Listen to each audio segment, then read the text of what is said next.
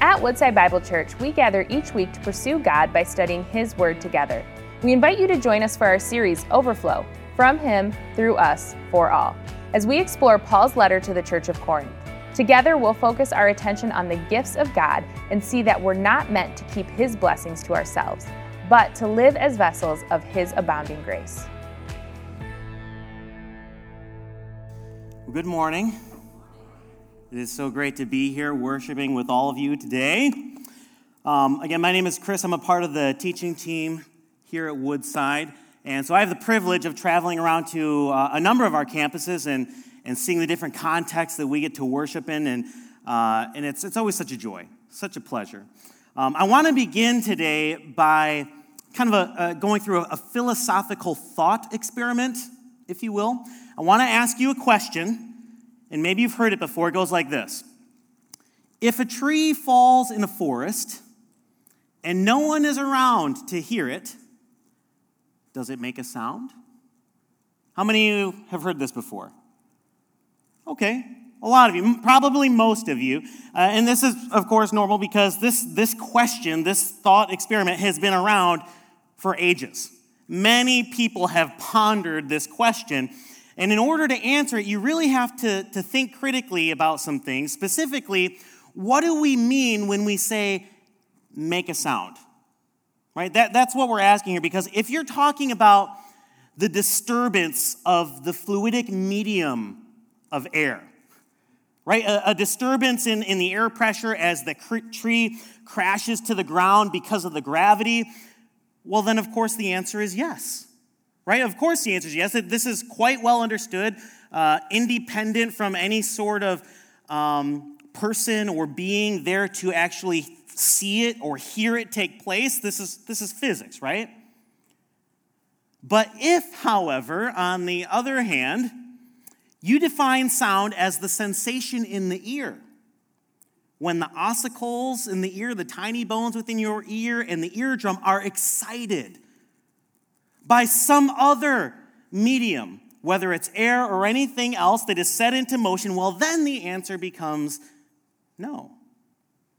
It's an interesting question. I want to ask you a similar question today, and that is how do you know you've received a gift? How do you know you've actually received a gift? Let's, let's imagine today, hypothetically, okay, someone gave you a million dollars Hey, look at those smiles. I love it. Someone gives you a million dollars. How do you know that you have truly received this incredible gift? And to answer that question, we have to clarify well, what, do we, what does it mean to actually receive it? And I would like to submit to you that in order to actually receive it, you must actually do something with it. Uh, you could go and buy some things, right? A lot of people will go out and do that, maybe for yourselves, maybe even for others, right? Maybe you're feeling really generous and you're going to share the wealth with your friends and your family. And if you're smart, you will probably invest some of that money as well, right? Expecting some sort of a return. But then as you do these things, as you use this gift, you understand that it will inevitably impact others as well, right? It, it will inevitably impact others. The manufacturer manufacturer or the, or the retailer of, of whatever you end up buying, they are then blessed by this gift. The friend or family member that you share it with, they become blessed by this incredible gift that you received and you are now doing something with. The bank, the, the finance institution that you end up going through for your investments, they are impacted by this. And so you are then impacting the lives of others by actually using, by actually doing something with this incredible gift which you have now actually received. In other words, this generous gift was so great, it didn't just fill up your bank account, right? It didn't just impact you, it couldn't just impact you. If you had truly received it, it was going to naturally overflow through you and impact those around you. So let's take this one step further. And let me ask you this How do you know you have actually received God's gift of grace. How do you know you've received God's gift of grace? Today, we're beginning a new series called Overflow. From Him, through us to all. And we're going to be studying two important chapters from uh, a letter that the Apostle Paul writes to the church in Corinth. And it's known in our Bibles as Second Corinthians. So if you haven't already, would you please join me there? Uh, find yourselves in your Bibles or your Bible apps. Uh, feel free to fire those up and get to Second Corinthians chapter 8. 2 Corinthians chapter 8. And while you find your place there, I just want to give you a little bit of background, um, a little bit of context just to help you understand what all is going on here, what is happening. And the first thing I want to point out is that one of Paul's main objectives on his third missionary journey was actually to collect a financial offering for the church in Jerusalem, right? For, for the mother church uh, back home.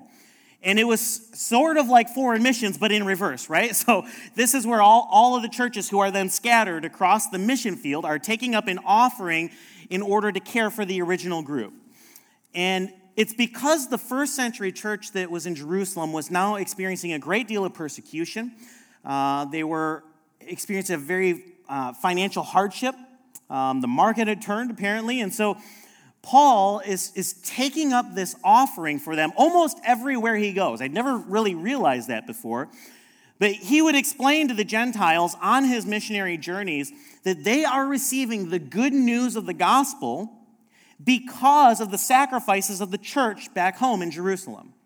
Okay? And so, therefore, as recipients of salvation in Christ Jesus, these Gentiles were then in some way indebted to the church in Jerusalem, the place where it all started and which was now suffering because of it. So, for instance, we read about this in, in Romans 15. Uh, verses 25 and 27, Paul says, At present, however, I am going to Jerusalem, bringing aid to the saints for Macedonia and Achaia have been pleased to make some contribution for the poor among the saints in Jerusalem. For they were pleased to do it, and indeed they owe it to them. For if the Gentiles have come to share in their spiritual blessings, they ought also to be of service to them in material blessings. In other words, the Gentiles have been blessed spiritually by those who were sent out from the church in Jerusalem, and therefore they should then bless those in need at the church in Jerusalem financially. That was the expectation that the Apostle Paul had while he was on these missionary journeys. But the second thing I want to point out is that the church in Corinth was not doing their part in this, in this giving. Um, so Paul is going to explain that this is another area where the, the Corinthian church needs to grow in grace because their view of money and possessions was wrong. Uh, it was corrupt. It was not biblical. It was not gospel oriented. It was not Jesus centered. And part of this had to do with, with the culture, uh, the way that their culture dealt with money. See, we're lucky enough here to have two things in place that they just didn't have. We, we have banks and institutions that will lend us money if we need it. And we also have a social security system in place, right? This kind of safety net within our government. They had none of these things. And so if you fell on hard times, if things didn't go as expected, you had to present yourself to a wealthy, affluent individual and present your case. You had to plead for their help. And if they agreed to help you, the person that helped you became your benefactor and you became their beneficiary. Right? And so it was they were the one who was giving and you were the one taking. You were the one just getting from them. And so it was expected that as the beneficiary from this benefactor, you would go around saying, Isn't he great? Oh, he's such a great guy. Can you believe he helped me? I was, I was in trouble, I was in need, and he helped me. And it could be very humiliating, right? As you walked around and, you had to, you owed this to the benefactor. And so this is very much a superior inferior relationship, right? Where, where they are the giver and you are the taker. And Paul understood all of this in their culture. And that's part of the reason that we read back in First Corinthians, Paul's first letter to them, that Paul didn't take any kind of salary from the Corinthian church. while he was there, right? Because he didn't want them to think of him in that way, right? That, that, that they are the ones paying his bills, that they are the, the benefactor and he's just the mere beneficiary of their help, that they are superior and he is inferior. So therefore, they could tell him what he could preach, how he could go about in his ministry. Paul says that is toxic. That is not the relationship that I want to have with you in the church. And so instead, he went out and he got a job and he paid his own way, making tents. Why? Because their understanding of money was corrupt, it hindered them. Okay, so that's the background, right, leading into this. And so let's read this passage together Second Corinthians chapter 8, uh, starting in verse 1. Paul says, We want you to know, brothers about the grace of God that has been given among the churches of Macedonia. For in a severe test of affliction, their abundance of joy in their extreme poverty have overflowed in a wealth of generosity on their part. For they gave according to their means, as I can testify, and beyond their means of their own accord, begging us earnestly for the favor of taking part in the relief of the saints. And this not as we expected, but they gave themselves first to the Lord, and then by the will of God to us. Accordingly, we urge Titus that as he had started, so that he could complete among you this act of grace. So, do you see how Paul masterfully addresses this issue here? Right? He says, don't look down on the church in Jerusalem as if you know you are the benefactor and, and they are your beneficiaries as if you are somehow superior to them because of how well off you are doing and they are inferior for being so poor and needing help. Because the truth is this God is the benefactor, and we all are his beneficiaries. So Paul takes them from feeling superior in their giving to being humble recipients of God's giving. Because if they can get a hold of that, right, if they can wrap their minds around the idea that everything they have is a generous gift of God's grace in their life, then it will free up their hearts and their hands in order to give generously. Because grace received is grace given. And that's the answer to our question. How do we know that we have truly received God's grace in our lives? When we actually do something with it. And there are three specific ways that this grace works itself out in our lives. And the first is this when grace overflows regardless of circumstances. We know this grace is working itself out in our lives. We truly received it when grace overflows in our lives regardless of our circumstances. Let's look back at verses 1 and 2. Paul says, We want you to know, brothers, about the grace of God that has been given among the churches of Macedonia. For in a severe test of affliction, their abundance of joy and their extreme poverty have overflowed into a wealth of generosity on their part. And so here's where Paul draws their attention to the saints uh, uh, in the sister churches of the region of Macedonia. And Macedonia is located geographically north of Corinth. And it would have included cities that you're familiar with, like Philippi, Thessalonica, Berea. And Paul uses a couple of key phrases here to describe the churches of Macedonia. First, he says they are experiencing a severe test of affliction. A severe test of affliction. Today, uh, we might describe that as feeling like we are being crushed by life itself, by life's circumstances. The idea of most commentators is that because of the Macedonians' faith in Christ, they were ostracized from the Jewish community at large.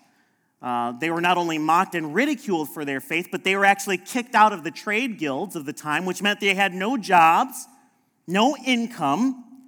And so that leads to the next key phrase that Paul uses in describing their situation, and that is extreme poverty. This is not just being poor. I mean, in America, we think we're poor if our credit cards are maxed out, or, or if we can't afford to go out to dinner, or if maybe we have to, God forbid, cancel our Netflix or Disney Plus subscriptions, right? That, that is not what we're talking about here. The, the Greek word uh, that's translated extreme poverty is the word bathos. And it's, just to give you an idea, it's where we get the word bathysphere. Now, I had no idea what this was. I brought a picture of it so you can see it. Uh, a bathysphere is a sphere, uh, it's a circular vessel that you put, you can put a camera in it, or you can even put a person down inside one of these things, right? But it is designed, it is made to be lowered down deep into the depths of the ocean for documentation and exploration and all kinds of things, right? But that is the kind of deep, extreme poverty that is being described here. They are desperately poor and destitute. And so, this is the picture that Paul paints for us to describe what the um, churches in Macedonia were going through, what they were experiencing, what their circumstances were like. And maybe some of you can relate to this, right? Maybe you're, you're here and you're thinking, severe affliction? yeah, I got that. I have been going through the most difficult time of my life over the last year year and a half. It, it, feels like everything is against me, like one thing after another. It feels like I am being crushed by the circumstances of life itself. Hey, extreme poverty, check that one off too. This whole COVID thing, it's absolutely ruined me financially. My business, gone. My job, gone. I've run through my savings. I am constantly struggling just to make ends meet. And when you put these things together, these are an awful set of circumstances.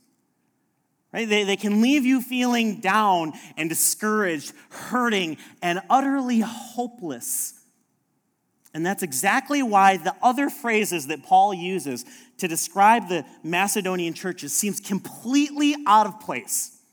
Like it does not belong in this passage because w- while all of this is going on, Paul says they had what? An abundance of joy, which overflowed into a wealth of generosity. I mean, seriously, how do you get an abundance of joy and generosity when you are facing an abundance of affliction and poverty? It doesn't make sense. One word grace. God's grace. It was because of God's grace in their lives, a grace which was evidenced in their lives as a joy that welled up deep inside of them despite their circumstances, despite everything that was going on around them. In fact, it was almost certainly because of their poor circumstances, causing them to lean on the Lord more and more, to experience more and more of God's grace in their lives. And that grace resulted in a great joy that overflowed from their lives to the churches in Jerusalem with generous and abundant giving despite their suffering and poverty. And isn't that how the grace of God comes to us? Despite severe affliction and extreme poverty. Those are the circumstances. I mean, you understand, Jesus didn't secure our salvation in comfort in luxury, in ease, and in wealth, right? No, he humbled himself. He, he took on flesh, becoming man, and ultimately he gave his life on the cross. Why? Why would Jesus willingly experience such extreme pain and suffering, the most terrible of circumstances? Because since the fall of mankind, humanity's circumstances at large seemed utterly hopeless. Because what the Bible tells us is that no one is righteous. No, not one. And the wages of sin is death. And we understand what a wage is, right? It's, it's what we earn, it's what's fair, it's what we deserve. And we had racked up a debt that was so egregious, so enormous that we could never, ever pay it back ourselves. We were doomed for damnation. But because of our terrible circumstances and because of his great love for us, God sent his one and only Son to become the benefactor. So that at his cost, the debt of our sins against God was completely satisfied. And now you can have joy unspeakable. Now you can experience uh, peace and assurance even in the worst of circumstances because of the grace that was poured out and overflowed to you through the person and work of Jesus. That is what biblical, gospel oriented, Jesus centered giving looks like. But often, when we think about generosity and giving, we, we tend to get the shoe on the wrong foot. right? Because what do we do? We, we, we tend to believe that our generosity is dependent on our circumstances, right? So we modulate that generosity based on how good or how bad things might be going. If it's a good day, right? If the sun is shining, if we're doing well, well, then hey, we might be pretty generous people. but if it's a bad day, if things aren't going so well, if we didn't get the raise or the stimulus check or the tax refund or whatever else it might be, we tend to withhold generosity from others. But when we see the true nature of grace, and when we have truly received that grace abundantly from God, then it will begin to not only fill us, but overflow from our lives, regardless of the circumstances. Because grace received is grace given. So we know that we have truly received God's grace in our lives when grace overflows, regardless of our circumstances, but then also when grace overflows beyond its limitations. We know this when grace overflows beyond its limitations. Let's look at verses 3 and 4 again. Paul says, for speaking of the churches in Macedonia, for they gave according to their means, as I can testify, and beyond their means of their own accord, begging us earnestly for the favor of taking part in the relief of the saints. And so now Paul continues to elaborate and explain what God's grace did in the lives of the Macedonian church here. And what we see is that their attitude of generosity turned into the action of giving in two specific ways. First, they gave according to their means uh, or according to their ability, they gave what they were reasonably able to. And that answers a question that, that people ask us all the time. And that is, how much am I supposed to give? Right? Hey, g- give me a number. G- give me a percentage here, all right? I want to check it off the list. It, that is an Old Testament way of giving, you understand. The, the New Testament does not command us to give any sort of fixed amount. And so then, how are we to give? You give according to your heart before the Lord in relationship to Him, and you give according to what you have according to what you have already been blessed with. And so the Bible absolutely calls us to give, but we are called to give proportionally. And so when Paul looks at the churches in Macedonia facing severe affliction, extreme poverty, it actually implies that he was going to give them an exception on this, right? That he, that he looks at them and he says, you know what? Your circumstances, you, you don't have hardly anything you don't need to give. Don't, don't worry about giving to the church in Jerusalem because they had so little. But what happens? They insist on it. Not because Paul guilted them, right, or even persuaded them that they should do this. No, it was a willing giving of their own accord. In fact, it says they begged him earnestly, please don't rob us of the gift of giving, the joy of giving. And so this actually moves them into another category of giving, because while we should always give proportionally, according to what the Lord has already blessed us with, there are some times when we are called to give above and beyond that amount, right? And so, as far as that goes, I, I can't tell you when that is. Uh, that is something that is completely between you and God. But I can point you to, to verses like 2 Corinthians 9, which we'll actually look at a little closer later on in the series. It says, Let each one give as he purposes in his heart. Right? So, so the Lord may lay something on your heart. specifically uh, for, a, for a project, a, a specific need within the church, and you find yourself thinking, okay, this is going to cost me. This is going to stretch me. But I am going to give first according to my ability what is reasonable to the Lord, and then I'm going to give above and beyond that as the Lord leads me. And in verse 4, we find out why. Because it says they were begging earnestly for the favor of taking part. And that, that word that, that's translated favor here in our passage, it's actually the same Greek word that Paul has been using, and it's been translated as grace. So there's a little bit of a wordplay taking place here. Essentially, what Paul is saying is that having received God's grace, the churches in Macedonia were then eager to demonstrate God's grace by taking part in the relief of the saints, because it would be God's grace overflowing through them and onto others. But it's not about how much you're giving, right? It's not about uh, a certain numerical value, it's not about a percentage, because godly, grace filled, generous giving is a heart issue. And so, if you remember, there's a time when Jesus is watching people in the temple give. And the wealthy would give in a, in a certain kind of way. It was very loud, it was very showy. So they would come and, and they'd get their coin purses out and they'd say, I'm giving to the Lord.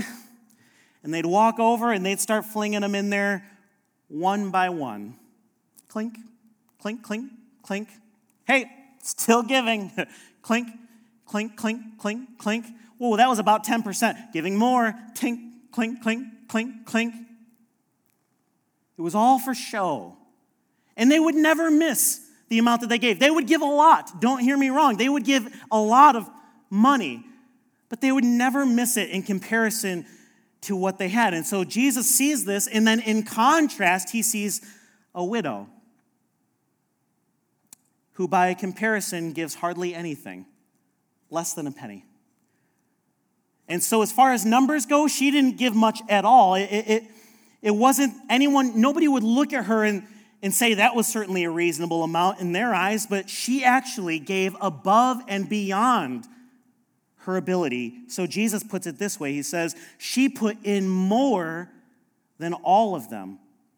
For these out of their abundance gave to God, but she out of her poverty put in everything. And in a similar way, that, that's how the Macedonian churches were giving. Right? They, they, didn't, they didn't just want to be recipients of God's grace, they wanted to be representatives of God's grace to others. And so they gave according to their ability consistently, and they gave above and beyond their ability as the Lord led them to. And as a response to the gospel, we are called to do the same. At Woodside, we try to make this as easy as possible, right? Uh, one of the best things that, that we ever did in my family was by setting up automatic giving. because we would find ourselves in a situation where we'd come into church and we'd be worshiping and we'd be in this great moment, and then all of a sudden it was offering, and it was like, wait, where's the checkbook?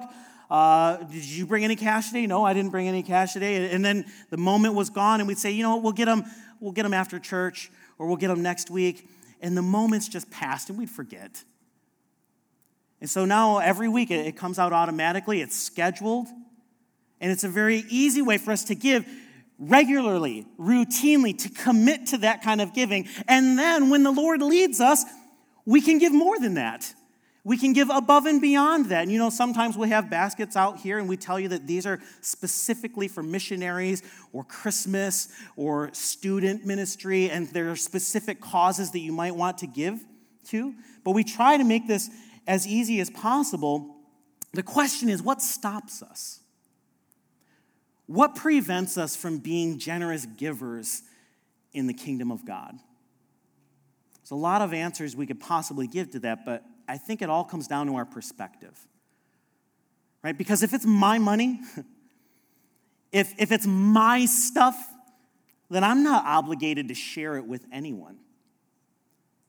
But if we have already inherited riches beyond our wildest dreams, because we have received the gift and the grace of the gospel of salvation in Jesus. And we recognize that everything that we now have in this world is also a generous gift of God's grace and favor in our lives. And it means the house, the car, the clothes, the electronics, the money, all of it is God's. And therefore, we are not owners of these things, we are stewards of them. They don't belong to us, they belong to God. But He generously gives them to us so that we can be generous in our giving to others. We are blessed to be a blessing. Grace received is grace given. And so we know that we have truly received the grace of God in our lives when grace overflows regardless of our circumstances, when grace overflows beyond its limitations, and then finally, when grace overflows as a giving of yourself. When God's grace overflows in your lives as a giving of yourself. Let's look at verses 5 and 6 together. Paul says, In this, not as we expected, but they gave themselves first to the Lord and then by the will of God to us. Accordingly, we urged Titus that as he started, so he should complete among you this act of grace. And so now Paul shares his insight as to why we are able, or why they were able to give so freely, so generously of themselves. It's because their giving was not limited to money. Instead, they gave themselves in two ways, right? First, they gave themselves to the Lord, right? They had dedicated their lives to, to the love and the service of God, and so they gave themselves vertically in relationship to God the Father, and then by the will of God, they also gave themselves horizontally in love and service to one another. See, their financial giving it was just the tip of the iceberg. It was just one manifestation of a deeper giving of themselves, their whole self to the Lord, to His cause, for His glory, whatever it would take.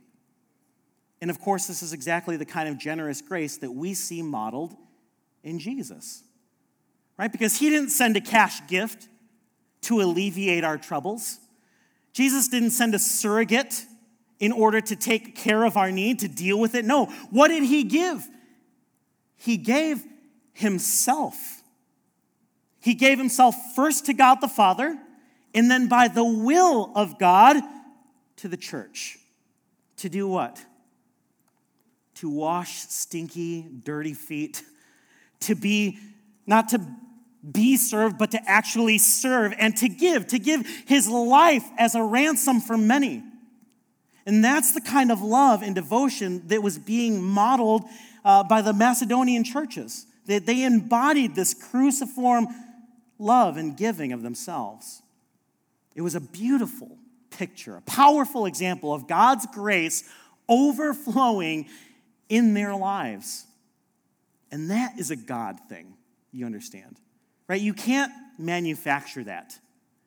You, you can't stir up within you, grit your teeth, and just try harder to live like that, it doesn't work. You will wind up frustrated. Uh, you, will find, you'll wind up exhausted uh, and utterly defeated by trying to do this in your own strength, in your own power, in your own ability. But God can do what you can't. God can do the impossible, the supernatural in your life when you give yourself to Him, first and foremost. And one way we describe this is with the three T's, right? Time, talent, and treasure. Uh, we give of these things to God, right? First and foremost in our lives, when it comes to our time, we engage in the spiritual disciplines. We, we're reading and studying the Bible. Um, we confess our sins. We are involved in prayer and fasting. We gather together for worship. These things are important for our spiritual growth, but they take time. And they're what we call uh, the ordinary means of God's grace in our lives. Right? In other words, that God uses these ordinary things in order to do the extraordinary in our lives, helping us grow and mature in our faith. And so we give of our time to God and we give our, our talents too. We, we volunteer for kids ministry, for the worship team, for, for tech and security and, and media and, and missions and, and all kinds of opportunities that, that are presented before us. Wherever we have been gifted, we want to use those talents and those abilities to serve the Lord. And so we give of our time, we give of our talents, and yes, we even give of our treasure, right? We, we give financially to support the church uh, and those in need all around the world. All around the world. And, and here's what I want you to see when you dedicate your life to the Lord, right? When you participate, when you are actively engaged in the kingdom by giving of your time and your talent and your treasures to God, it will also be a blessing to those around you. It will overflow out of your life to those around you. When you serve in the church, yes, you're doing it for God, but it will also be a blessing to your brothers and sisters in Christ. When you use your talents and your abilities, yes, you do it for God, but it is also a blessing to anyone and everyone who gets to witness you using those talents and abilities. When you give of your money, yes, you do it for God, but it can also be an incredible blessing for those who are hurting and in need. And you should know that when you give financially here at Woodside, a portion of that money will go to the local ministry here, right? But some of that money will then also go toward funding missions all across the globe. Whether it's in Burma, Rome, the Ukraine, India, Liberia, or Thailand, when you give of yourself the way the Lord calls you to give, listen to this, you become the ordinary means by which God can do the extraordinary in the lives of others. And it's an incredible blessing. An incredible blessing. We are blessed to be a blessing. Grace received is grace given. And I think that's what Paul has in mind when he says in Romans 12:1, "Therefore I urge you, brothers and sisters, in view of God's mercy, to offer your bodies as living sacrifices, holy and pleasing to God, that this is your true and proper worship." Unfortunately, the Corinthian church was sorely lacking in this area. And that's why Paul says they urged Titus to bring to completion what? This act of grace. And that's our prayer for you here at Woodside that God would continue to bless you with His grace. But that as He is so faithful to give to you and to us, that we would continue to grow in this grace, that we would continue to grow to be generous givers, So that, like the Macedonian churches, it, we would not just be recipients of God's grace in our lives, but that we could be representatives of His grace to all those around us with a supernatural grace that overflows from our lives, regardless of our circumstances, beyond our limitations, as we give our very lives as living sacrifices to the Lord. And would you join me in prayer? Heavenly Father, God, we thank you for the gift of your word today. It is one that reminds us of your incredible grace and generosity to all of us. You, you are so good. You, you've been nothing but faithful to us.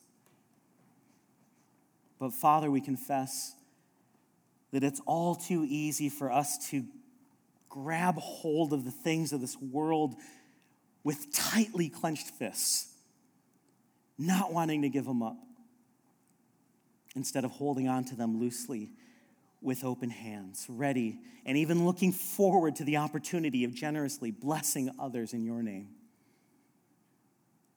Forgive us, we pray. God, would you stretch us? Would you mold us as your people? Would you sanctify us, make us more like Jesus in the ways that we give? Father, would you do a supernatural work in our hearts today? Remove the pride, the selfishness, and the greed of sin that prevents us from walking in this incredible grace empower us with your spirit so that we might live as gracious and generous people, representing you and your kingdom well. So that all you've blessed us with can actually begin to flow through us to those around us for your glory. It's in the name of Jesus and by the power of the Spirit we pray these things today. Thank you for joining us as we study God's Word together. We would love to hear how God is moving in your heart and get you connected into the Woodside Bible Church family. Head to woodsidebible.org/connect to introduce yourself today.